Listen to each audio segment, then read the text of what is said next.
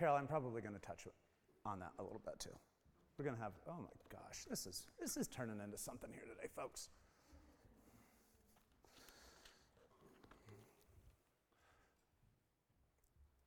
Pastor Cameron asked me to talk about this. I'm going to use two of them.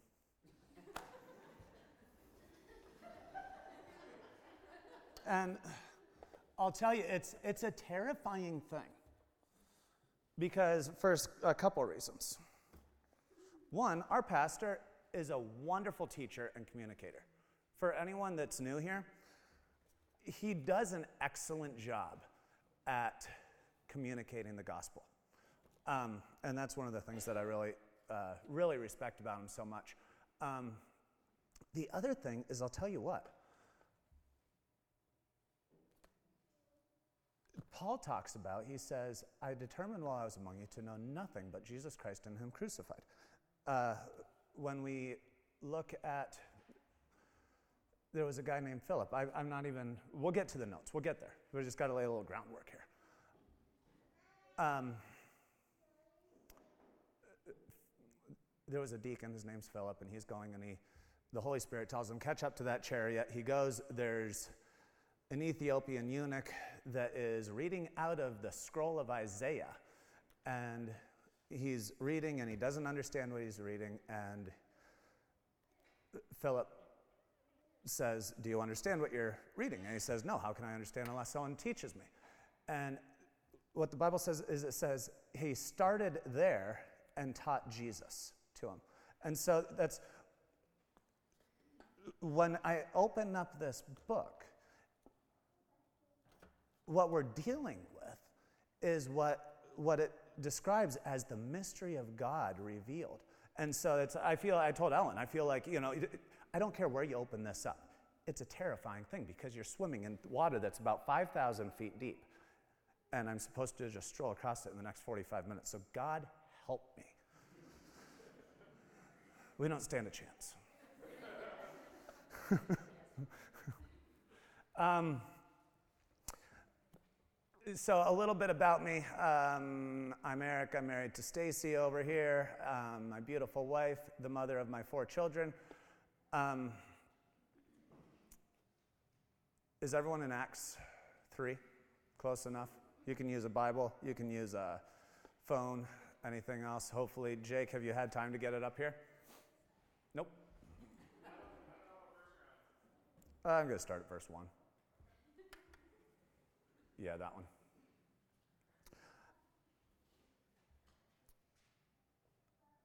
We'll read it. Now, Peter and John, these are two disciples that walked with Jesus when Jesus was on the earth. These are two men intimately walked with him. Uh, this is shortly after Jesus was resurrected, crucified, and resurrected. It says Peter and John went up together to the temple at the hour of prayer, the ninth hour. For anyone curious, that's about three o'clock in the afternoon. And a certain man, lame from his mother's womb, was carried, whom they laid daily at the gate of the temple, which is called Beautiful, to ask alms from those who entered the temple. Who, seeing Peter and John about to go into the temple, asked for alms, and fixing his eyes on him with John, Peter said, Look at us. So he gave him, he gave them his attention, expecting to receive something from them. Then Peter said, Silver and gold I do not have, but what I do have I give you. In the name of Jesus Christ of Nazareth, rise and walk. And he took him by the right hand and lifted him up, and immediately his feet and ankle bones received strength. So he, leaping up, stood and walked and entered the temple with them, walking, leaping, and praising God and all the people saw him walking and praising God. Then they knew it was he who sat begging alms at the beautiful gate of the temple, and they were filled with wonder and amazement at what had happened to him. Um,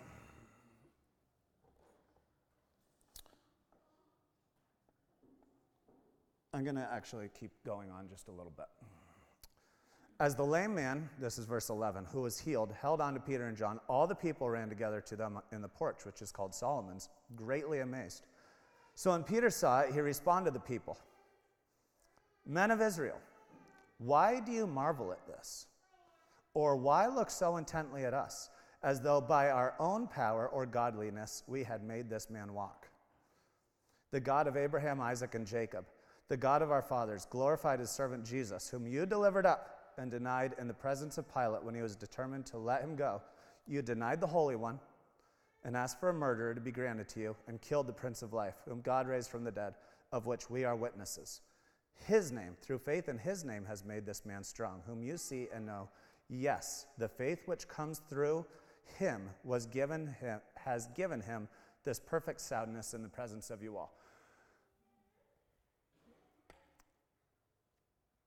Um, so I've got a grandfather who is in the Rouse home right now, and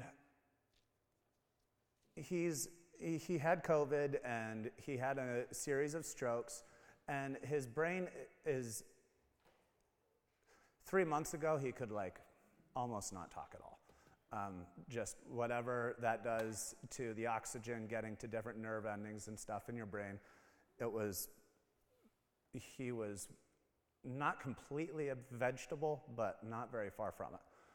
And uh, a lot of that has come back,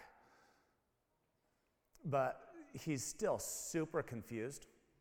And so I try to get down and see him at least once a week. I drop my boys off at, uh, at school, and then I like to stop in and try to see him once a week. And uh, one of the things that I always do, because lots of the things that he still says, it's like it makes no sense. He's just his, his mind is somewhere else and he's, he's training horses or selling horses or riding motorcycles through Russell. And he just, he is, he's everywhere but here. And uh, so one of the things I do is I'll go in and I'll, like, I stopped and visited him Friday morning. And morning, Grandpa, and you sit down and talk to him. And well, it's Friday, uh, whatever, May 7th.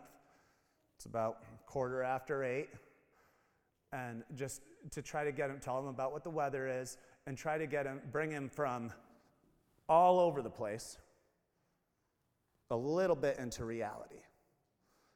And I was actually talking to my dad about, about that the other day and just telling him that this is what I've been doing. And he says, Well, yeah, that's, that's what you're supposed to do. They have a term for that with people with Alzheimer's and dementia and stuff. It's called reality orientation. And I said, Oh my gosh, that's what I want to talk about. Because uh, uh, Cameron had given me like this passage, and I'm like, I, I don't know. I, I kind of know the general shadow of where I want to go, but then I heard that word. I was like, yes, that's it. Reality orientation. And uh, uh so, Peter and John, there's so much here. I want to talk a little bit about this lame man's reality. I gotta get an idea for where we're at for time too. 10:50. No one had Mother's Day lunch plans, right? no one. No. no okay. Um, so, what was this lame man's reality? He's, this is before they, they had like no social programs to help him. He was a Jew living in a Roman world. He would have had virtually no rights. And let's look at where he's sitting. He's lame from his mother's womb. We find out later that it was over 40 years. And one of the things that uh, Pastor Cameron actually brought to my attention is there's something about that 40 years where it's like, if, if you have a condition for 40 years, that was like the threshold where this is your lot. Like this is, it's an unchangeable, unfixable, this is what you are, it's established. You know, like we can say in the eyes of God or whatever, it doesn't matter because um, one of the things about humans is we tend to make our perception is reality. And the way that we see things is the way that we respond to that reality. And so he's, he's sitting at the temple gate the first thing, he's outside of the temple. This is a Jew sitting outside the temple that probably never went in. So he's sitting there and just, I'm, I'm trying to just get this reality in my head of where he would have been.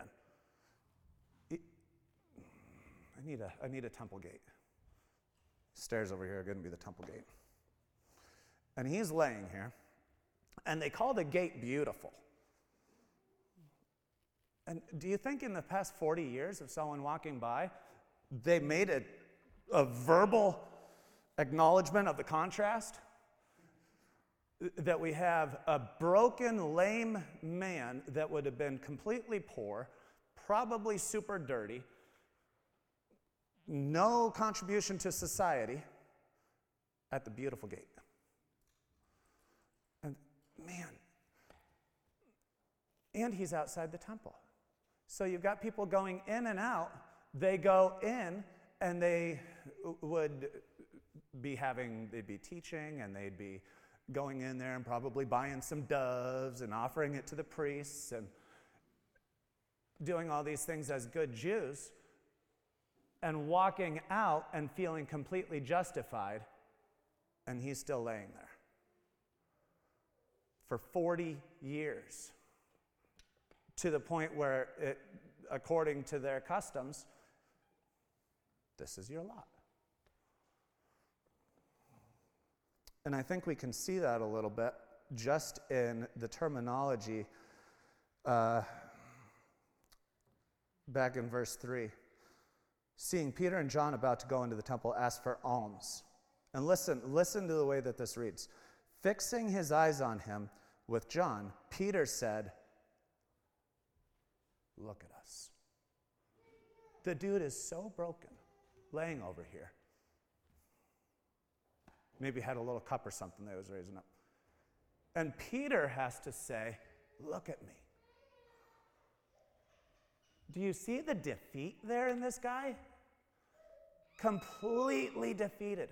Didn't even look up to the people that were walking into the temple. Look at us. Silver and gold I don't have, but in the name of Jesus Christ, rise up and walk.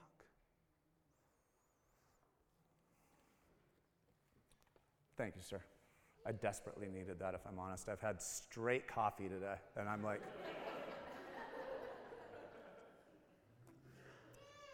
my throat is telling me, Eric, you got to do something other than coffee one of these days. Oh, but I like it too much.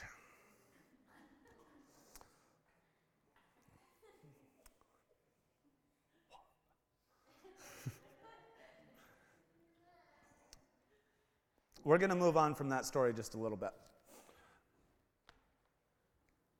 Uh, just for now. Um, and we're going to address the crowd. So, Peter and John aren't the only people walking into the temple. There's a group of people because this is the hour of prayer. There's a group of people walking in, and they see what happened, and they're all astonished and amazed. No kidding. Okay, this is like one of the. Sometimes when you're reading through this, like we read through the Bible or we listen to it or whatever, and we don't like just stop and think about, seriously? In verse 12, Peter saw that everyone was standing around like this. So, Men of Israel, why do you marvel at this? Was that a rhetorical question? Or I've kind of gone back and forth on this. Why do you marvel at this? I don't think it was a rhetorical question. I've come to the conclusion I don't think it was. I think Peter isn't an idiot and he understands enough about science and medicine and lame guys laying here that he knew that something out of the ordinary had happened. But listen to what he says. He immediately goes into the God of Abraham, Isaac, and Jacob, the God of our fathers, glorified his servant Jesus. He says, Yeah, okay, we've got a lame man here that now walks. You think that's something? Let me tell you a story. That's serious. Like, that, he's unimpressed. He's like, yeah, okay, a lame man walks. There's a story here that you've got to get. There's something a lot bigger here going on than a man being made whole.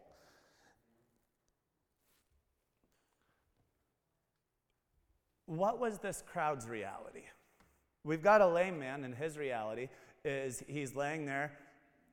I would, I think you could make the argument that he's feeling very stuck in his own sin because he can't go into the temple to make atonement for it. Absolutely broken, absolutely destitute, absolutely alone, except for a couple people if he can convince them to carry him to the temple every day.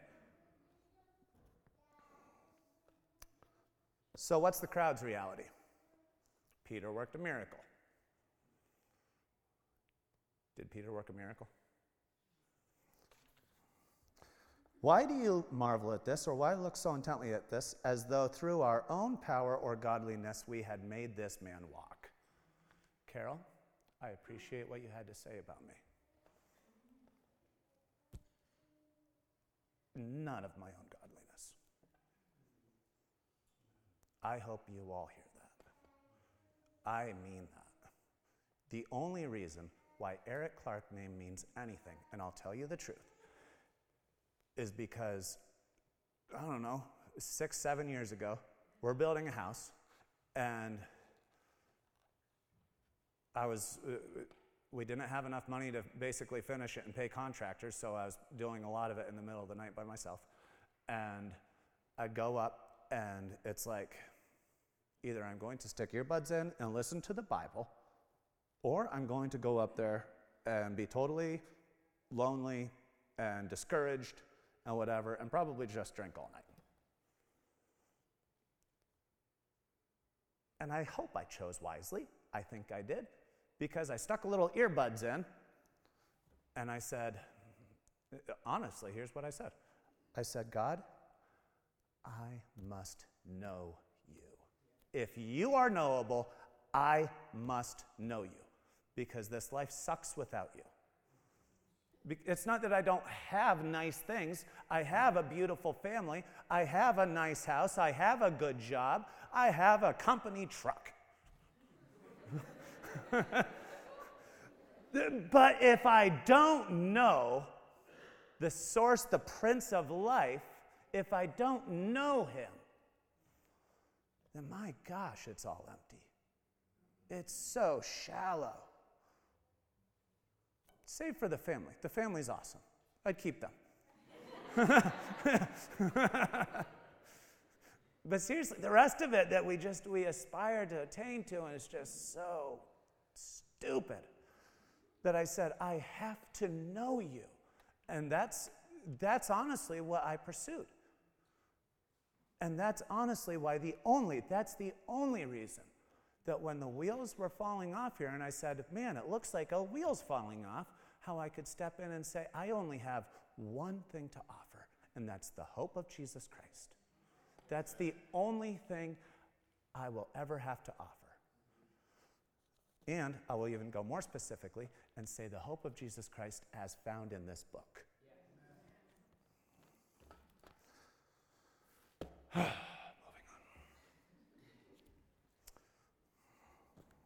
I don't know how I get on some of the tangents I get on. This is why I said, God, help me.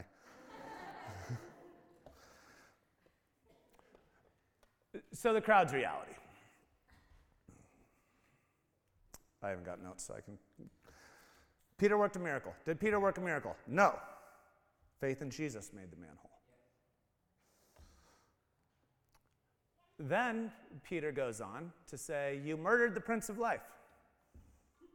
I understand what he's saying. Is that theologically accurate?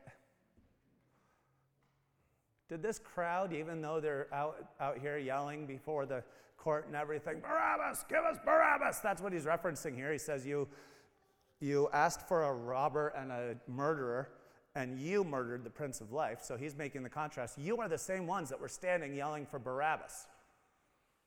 You murdered the Prince of Life. Did they murder the Prince of Life? This is huge. Christ laid down his life. This and this is I, this, I, if I get into this too far, it's going to be an entire another sermon. So we're going to have to just be very careful here. The Lamb of God laid down his life before the foundations of the earth. Jesus said, No man takes my life, but I have authority to lay it down and I have authority to raise it up. What's their second or their third reality? They're stuck in their sin. If this man, who we called for to be murdered so that we could get a murderer out, and we called for the murder of the Prince of Life, we call for his killing, then I'm screwed. Because I just called for the, the murder of the Prince of Life.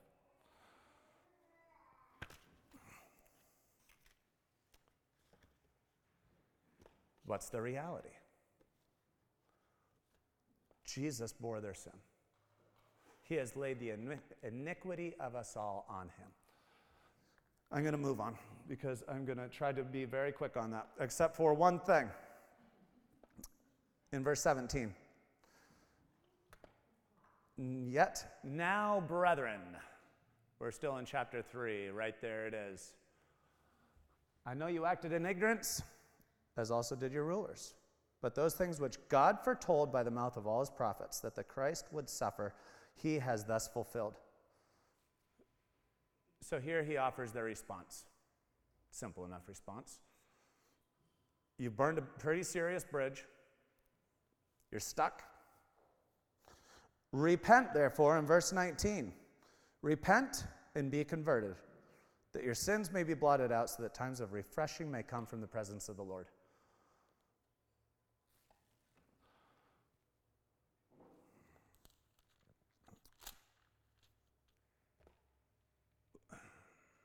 When we talk about repentance, see, he offers them such a simple solution.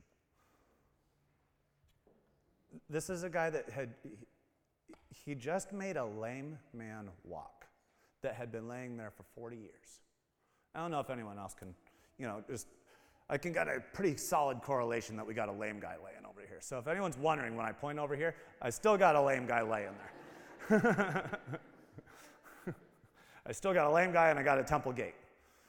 We're all still hanging out out here with the crowds. He makes a lame man walk. 40 years in, he's got their solid attention.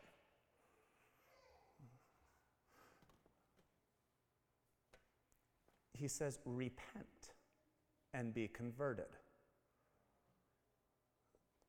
We use this word so much, and I've heard so many teaching on, teachings on this, and I'm still convinced that we don't see it.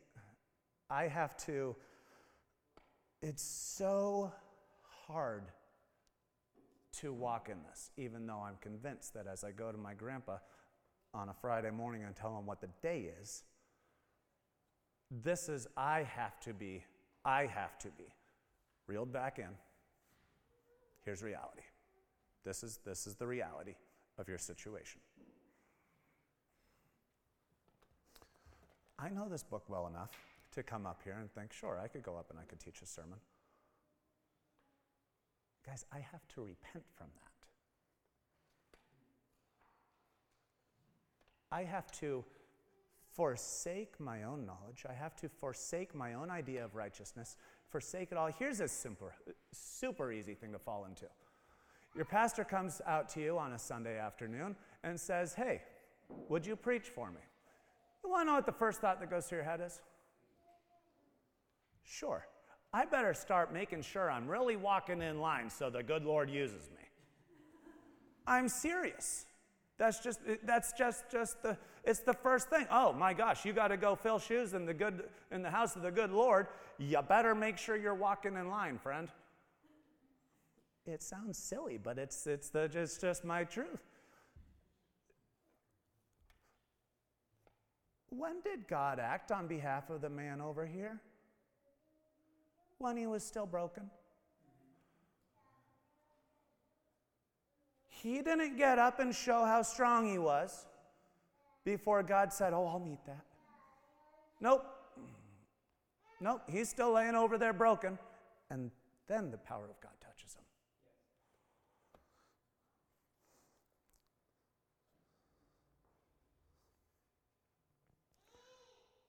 for this crowd to repent, what, what does that even mean? I know for me, it means I have to, they say to repent means change the way you think or to turn around, to do a complete 180. So I'm going this way, and I'm convinced that if I walk this straight line and I do good, then I can make God happy. That's apostasy. That's saying that I can save myself by being a good enough deal. No, no. The only way that I can present myself clean before my king is to forsake my own righteousness. It's to forsake the idea that I can do anything apart from Christ that amounts to anything. Is to say, I lean completely on the one who hung on a tree that looks a lot like this one up here. And his righteousness. Seek first the kingdom of God and his righteousness, and all these things will be added unto you. I'm not seeking my own righteousness. I'm seeking to come under his righteousness. And that's it, it sounds so simple. Like feel, we say this stuff all the time. You just have to repent. Man, but, but when the rubber meets the road, and I find myself walking up here on a Sunday morning, I have to repent of thinking that I can bring something sufficient to the king apart from his apart from his power. We're talking about uh, the mystery of we're talking about the mystery of God. Like it's it's a big deal. So Peter and John, they get arrested, obviously, because anyone that works a miracle should get arrested. Interesting story, though. Maybe like 1907 ish. Spokane, Washington. John G. Lake in, in America got arrested for practicing medicine without a license because he had so documented healings under his ministry. Super interesting. So, it, yes, even in the 20th century, someone has gotten arrested for healing. Um, so, Peter and John, the, uh, the Sanhedrin, uh, basically the Jewish leaders, they show up say, What's going on here? Oh, they just worked a miracle in Jesus' name. Oh, you got to be kidding me. just about done, heard enough of that name.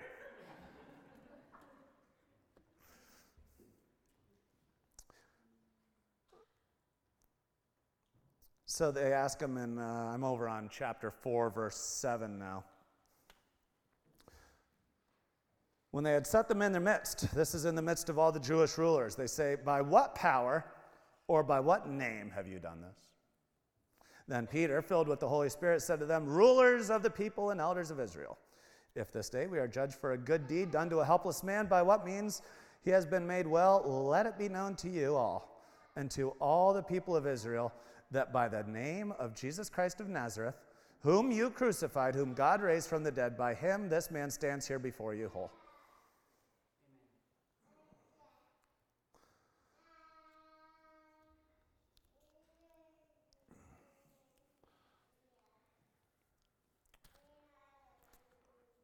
So, what's the Sanhedrin's reality that they're walking in? Their reality, their lens through which they are seeing the world. A miracle had occurred. I will grant them a miracle had occurred.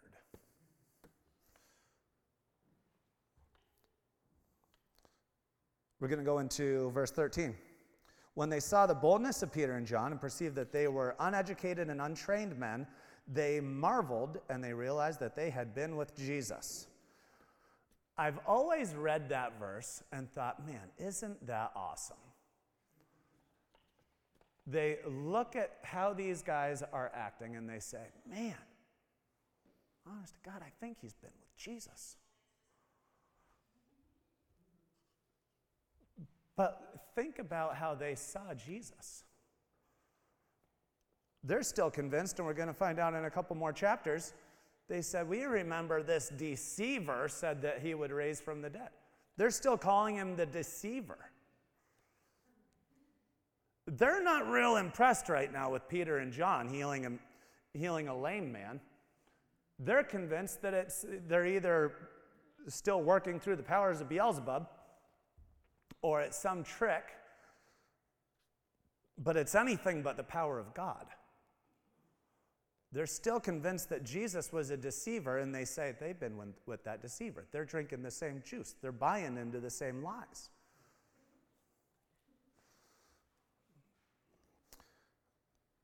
What's the reality of that?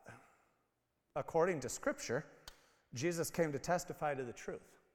He stands before Pilate and he says, For this reason I came, and for this reason I was born, to testify to the truth. He also says, I am the way, the truth, and the life. So I, he comes to testify to the truth, but he also 100% embodies truth. Pilate says, What is truth? And we never get an answer to that, but I, it's, I think it's a very loaded question. The Sanhedrin's reality would be that the disciples must be silenced.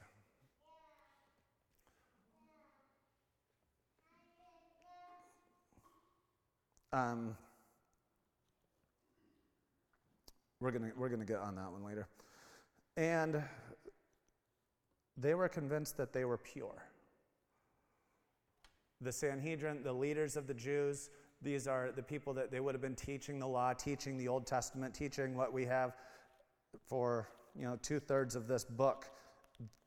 Many of them would have had just about that much close to or a lot of that memorized. Certainly, the first five books, the majority of Psalms, and they knew the prophets. That's what they spent their life doing, is learning that.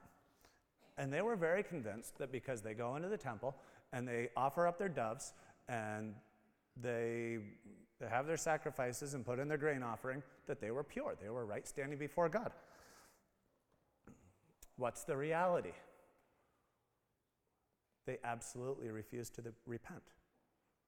They repent, they're le- relying on their own righteousness, which can't save them, and I'm convinced that their sin remained.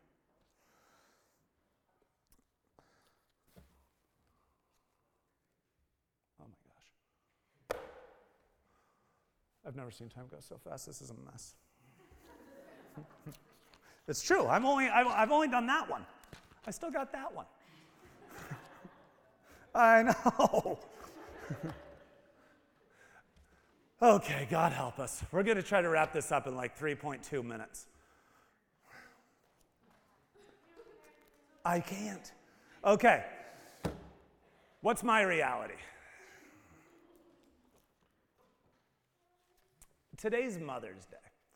I feel like Mother's Day as with okay, maybe maybe not Mother's Day. I can't speak for mothers, but I know how I feel on Father's Day. I feel the same as I feel on New Year's. It's kind of a mixed bag.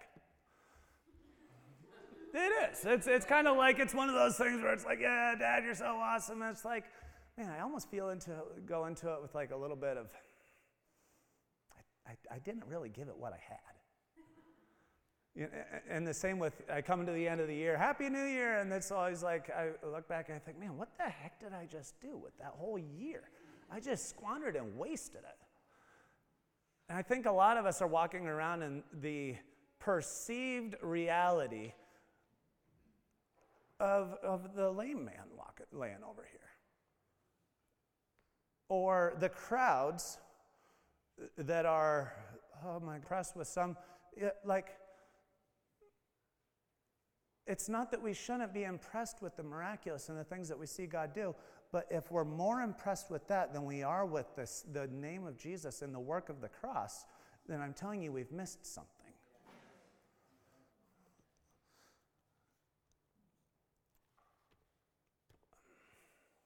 So I wish I had more time. We need just another hour, is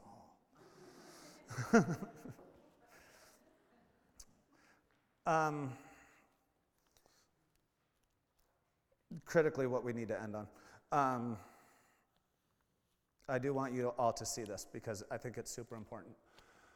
There was a lame man healed. Peter does not appeal to the lame man's healing as a validation that Jesus was who he said he was. There's power in that name that's unquestioned.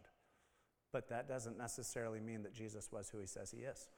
What Peter, Peter three times appeals to, he says it to the lame man, or actually, no, I'm sorry, I didn't even make it to the end of our passage, but we're going to touch on it super quick. He says to the crowds, he says to the Sanhedrin, and then he brings up, lastly, confirmation in prayer for boldness. He says that this Christ, by the mouth of all his prophets, that the Christ would suffer, he has thus fulfilled. He comes over and he tells, says to the Sanhedrin, um, that the name of Jesus Christ of Nazareth, who he crucified, whom God raised from the dead, by him this man was healed. This is the stone. He's quoting from um, one of the prophets here. Psalms 118, actually.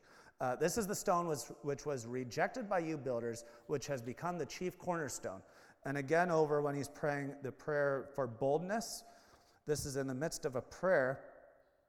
He says, your holy servant Jesus, whom you anointed, both Herod and Pontius Pilate, with the Gentiles and the people of Israel, were gathered together to do whatever your hand desired, or to do whatever your hand and your purpose determined before to be done. This is so important. He appeals to prophecy, fulfilled prophecy, that Jesus the Christ is who he says he was. And this as I've been thinking about this, there's, there's 17 different roads I could have taken with this. Um, but I can tell you honestly, what's been absolutely pivotal in my life is understanding that there was a historical man named Jesus of Nazareth. He fulfilled prophecy that was written by, this was so, super quick. There was. Uh, Alexander the Great comes over, takes over the Babylonian Empire, establishes the Greek Empire. This was like 300, almost 400 years before Christ. During that time, everyone spoke Greek. They took 70 or 72, that number is debated, Jewish scholars and wrote what's called the Septuagint. Whatever we have of the ancient Hebrew to an extent, like it's, yes, it's important, but to an extent it's irrelevant because the Septuagint is absolutely undisputable that it was in existence and it was written down before Christ walked the earth. 300 years before Christ walked the earth. He fulfilled hundreds of prophecies that were written in there. But this is history. This is, this, I'm, I'm the signs and wonders are awesome. But what has changed my life and my view of this book is personally going through and understanding that this much was it's it's historically reliable. Um, there's, there's so much more I want to get into, but I'm out of time. So I don't know how to end this other than to say, Alan, bail me out.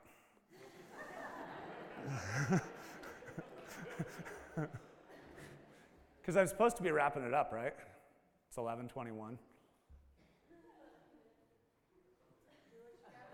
No, we'll, we'll, we'll give it up with the, uh, the, the whatever benediction type deal.